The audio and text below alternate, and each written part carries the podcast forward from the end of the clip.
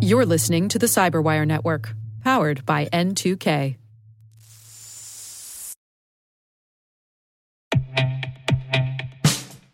And now, a message from Cyberbit. Mastering cybersecurity is like mastering a sport.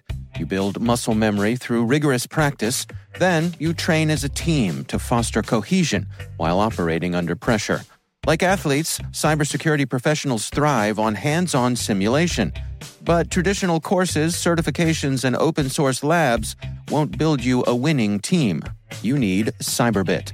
Cyberbit offers a hyper realistic simulation environment for your SOC, IR, and C suite to refine your skills, all using the market leading SIEMs, EDRs, firewalls, and WAFs they use every day.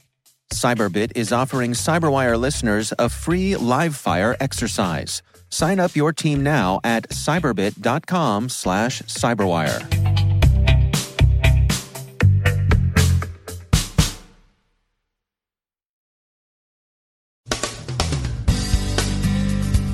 Fancy Bear and Sandworm are launching cyber espionage campaigns against European governments before the EU parliamentary elections. The Fin7 cybercrime group is still active and it's using new malware. A scammer stole more than $100 million from Google and Facebook. Facebook stored hundreds of millions of passwords in plain text for years. And chatbots can learn to impersonate you based on your texts.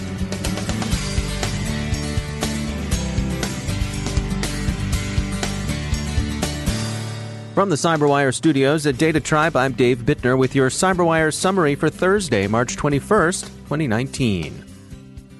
Two Russian APT groups are targeting European NATO member states with ongoing cyber espionage campaigns ahead of the EU parliamentary elections in May. Researchers at FireEye observed both large scale and highly targeted phishing operations launched by Sandworm and APT 28 against European government institutions with the goal of stealing credentials.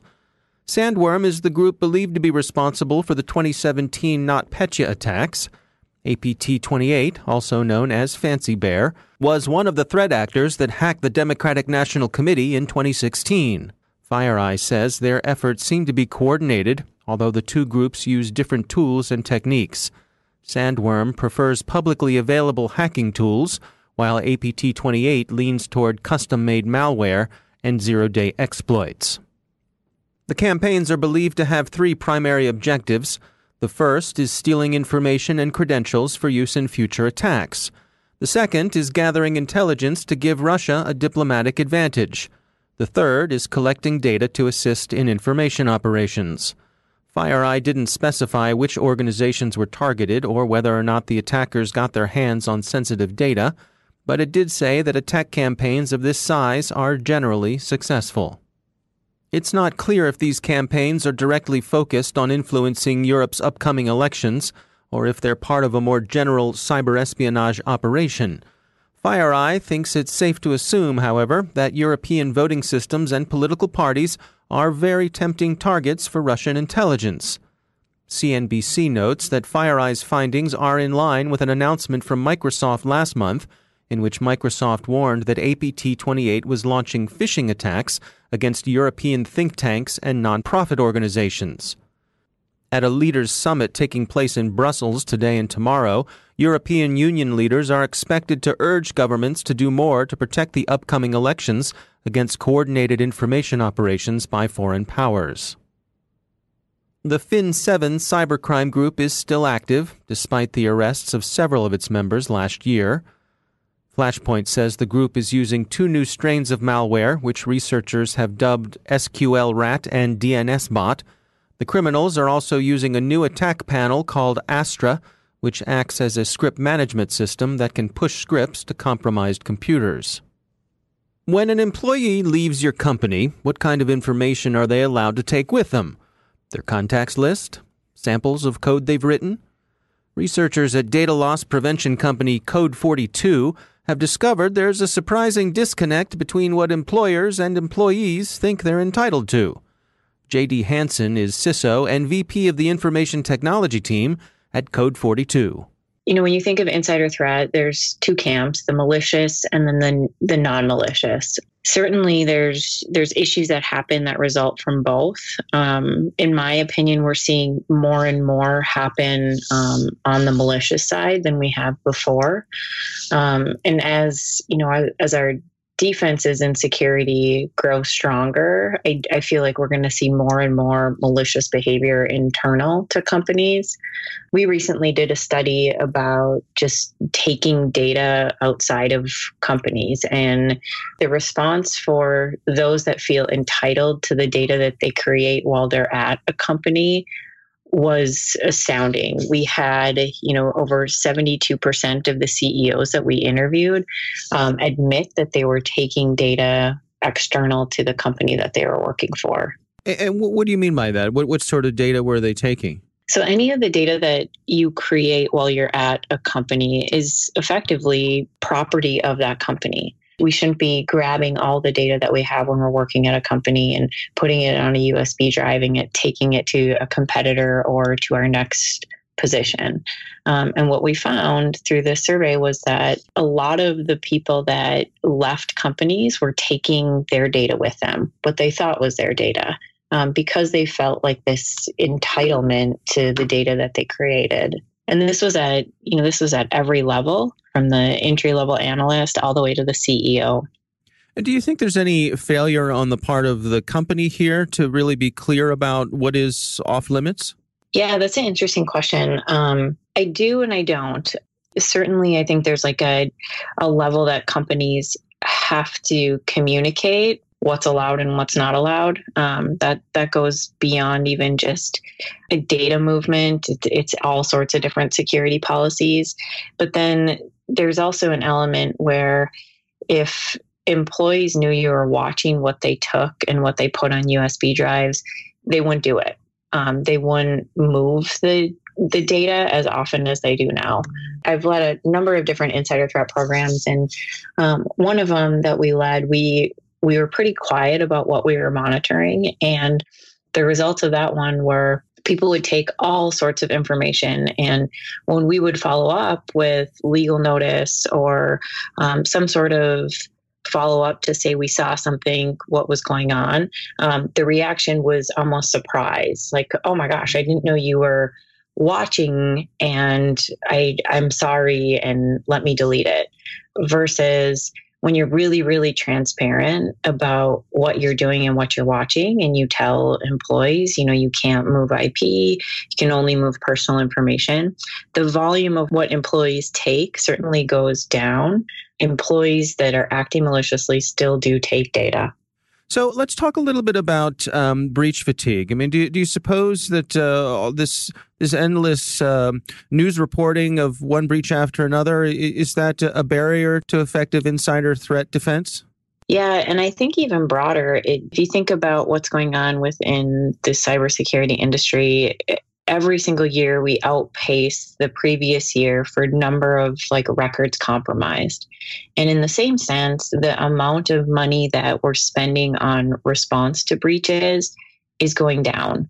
So you know year over year 17 to 18 we were down 10% in terms of the response dollars that were spent. You know you can read into that but you know my my read is that we're spending less on the response. Um, meaning we're falling victim of this like breach fatigue issue. And if you think through it, like the giant breaches that hit in 2011 were what was talked about forever and were such a big deal. And now you wake up to a headline of some sort of company being breached almost every day. It's interesting to me, but I, I do think like the consumer and businesses are getting more immune to this this news story and when that happens, you get less investment and less focus on it. And it's almost like certain companies are, are giving up on protecting it to the extent that they should um, and doing the bare minimum, which is a very scary spot to be in from a cybersecurity perspective. That's Jadee Hanson from Code 42. Facebook stored hundreds of millions of users' passwords in plain text within a database that was searchable by 20,000 Facebook employees, Brian Krebs reported this morning.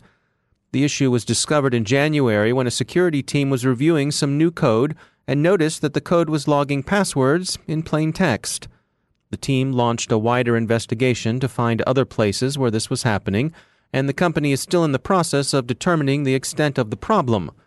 Krebs spoke with an anonymous senior Facebook employee who said between 200 and 600 million Facebook users may have been affected, dating back to 2012. Facebook partially confirmed the report in a blog post earlier today, saying that it plans to notify hundreds of millions of Facebook Lite users, tens of millions of other Facebook users, and tens of thousands of Instagram users that their passwords were being stored in a readable format within the company's internal data storage systems. Facebook Lite is a version of Facebook designed for areas with low internet speed and expensive bandwidth. Facebook emphasized that, quote, passwords were never visible to anyone outside of Facebook, end quote, and the investigation has, quote, found no evidence to date that anyone internally abused or improperly accessed them, end quote. The Irish Data Protection Commission, which has jurisdiction over Facebook's European headquarters under GDPR, said it was notified by Facebook and it's currently seeking further information. A Lithuanian man pleaded guilty in a New York court yesterday to scamming Facebook and Google out of $123 million over the course of three years. The man registered a company in Latvia that shared a name with a legitimate computer hardware manufacturer based in Asia. He then used a variety of fraudulent invoices and contracts to trick Facebook and Google employees into wiring him millions of dollars at a time. Facebook is said to have lost $100 million from the scams. Google lost $23 million. Finally, the Register notes that a machine learning engineer has created a bot that can learn to impersonate someone based on text samples of their conversations. The bot was based on research published last month by the artificial intelligence research organization OpenAI. OpenAI said it had developed a language model capable of advanced tasks, such as generating coherent paragraphs of text, without task specific training. OpenAI withheld most of the software from the public, however, fearing that it would be abused to create what the register calls the equivalent of deep fake videos for the written word. Using the limited amount of research that was released, however, the engineer was able to develop a bot that can impersonate you by learning from your messages in Facebook Messenger. This particular bot is fairly rudimentary, but its developer warns that it wasn't difficult to make, and he expects to see more sophisticated versions of this technology being used for malicious purposes very soon.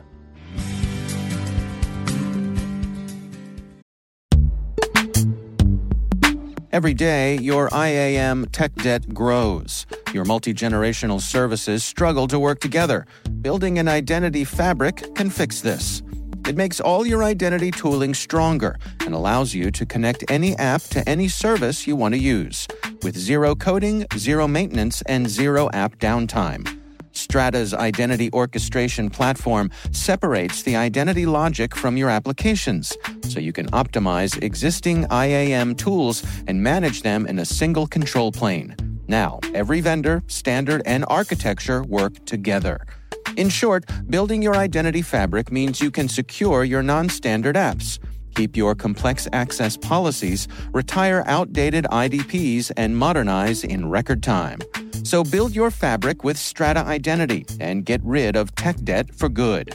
Visit strata.io slash cyberwire, share your identity priorities, and receive a pair of AirPods Pro.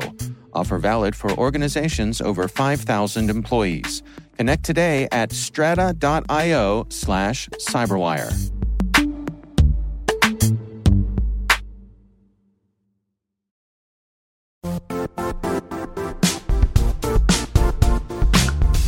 The IT world used to be simpler.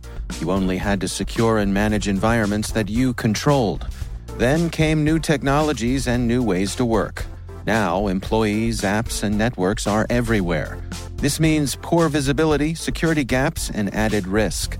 That's why Cloudflare created the first ever connectivity cloud. Visit cloudflare.com to protect your business everywhere you do business.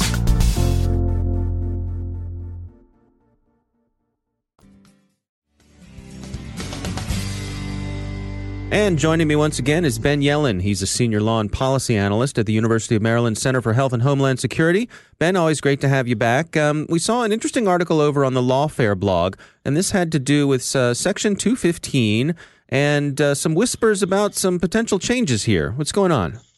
Yeah, so Section 215 of the USA Patriot Act is the provision uh, that we found out allows for the government to collect nearly all domestic phone records uh, as part of a national security surveillance program. If you'll recall, this is one of the programs revealed in the 2013 Edward Snowden disclosures.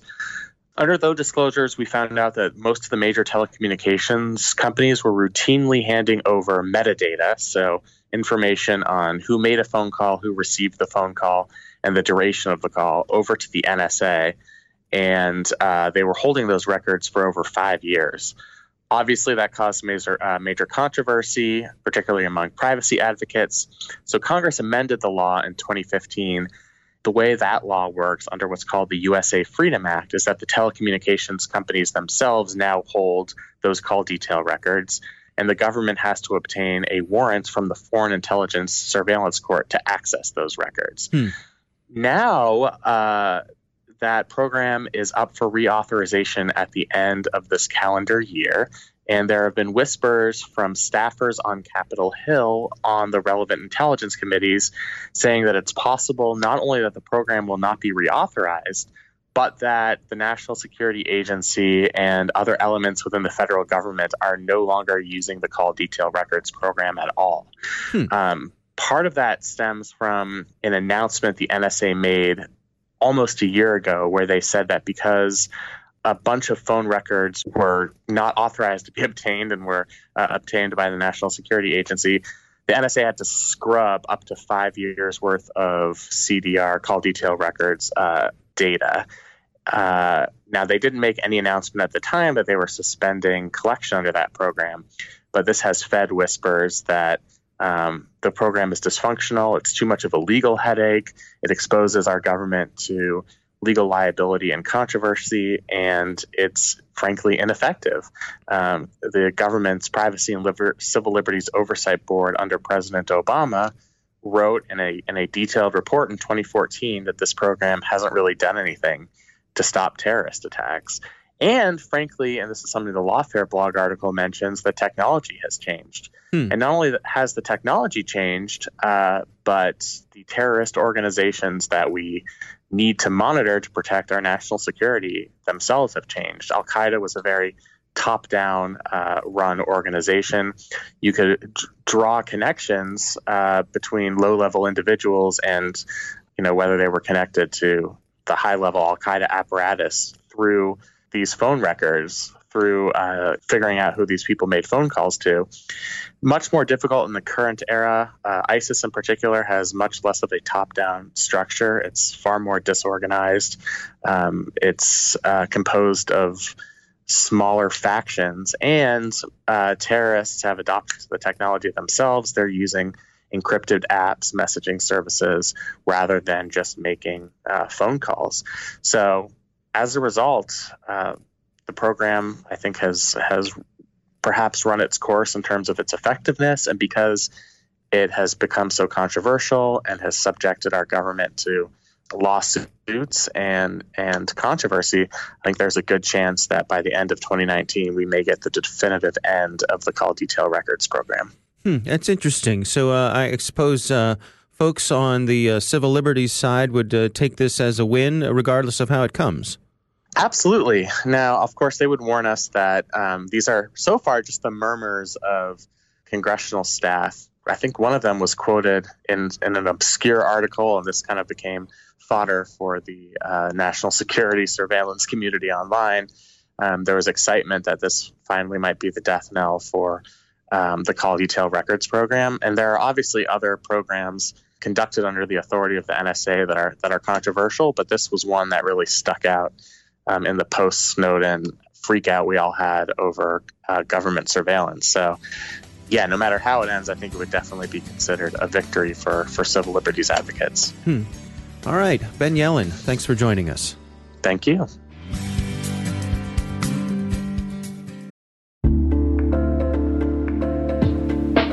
Are lengthy security reviews pulling attention away from your security program?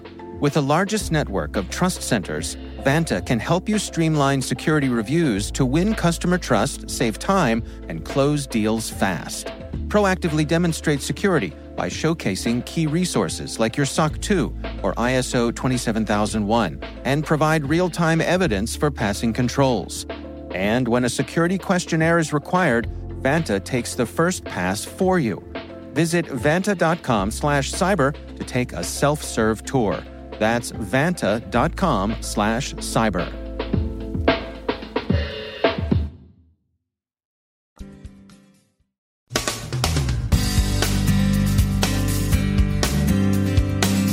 And that's the Cyberwire. For links to all of today's stories, check out our daily briefing at thecyberwire.com. And for professionals and cybersecurity leaders who want to stay abreast of this rapidly evolving field, sign up for Cyberwire Pro. It'll save you time and keep you informed. Listen for us on your Alexa smart speaker, too. The Cyberwire podcast is proudly produced in Maryland out of the startup studios of Data Tribe, where they're co building the next generation of cybersecurity teams and technologies. Our amazing Cyberwire team is Elliot Peltzman, Puru Prakash, Stefan Vaziri, Kelsey Bond, Tim Nodar, Joe Carrigan, Carole Theriault, Ben Yellen, Nick Veliky, Gina Johnson, Bennett Moe, Chris Russell, John Petrik, Jennifer Eiben, Rick Howard, Peter Kilpe, and I'm Dave Bittner. Thanks for listening. We'll see you back here tomorrow.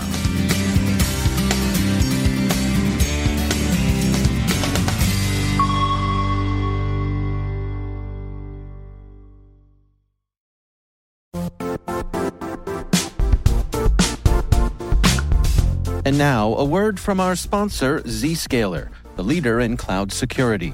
Cyber attackers are using AI in creative ways to compromise users and breach organizations. In a security landscape where you must fight AI with AI, the best AI protection comes from having the best data. Zscaler has extended its zero trust architecture with powerful AI engines that are trained and tuned by 500 trillion daily signals. Learn more about Zscaler Zero Trust Plus AI to prevent ransomware and AI attacks. Experience your world secured. Visit zscaler.com slash zero trust AI.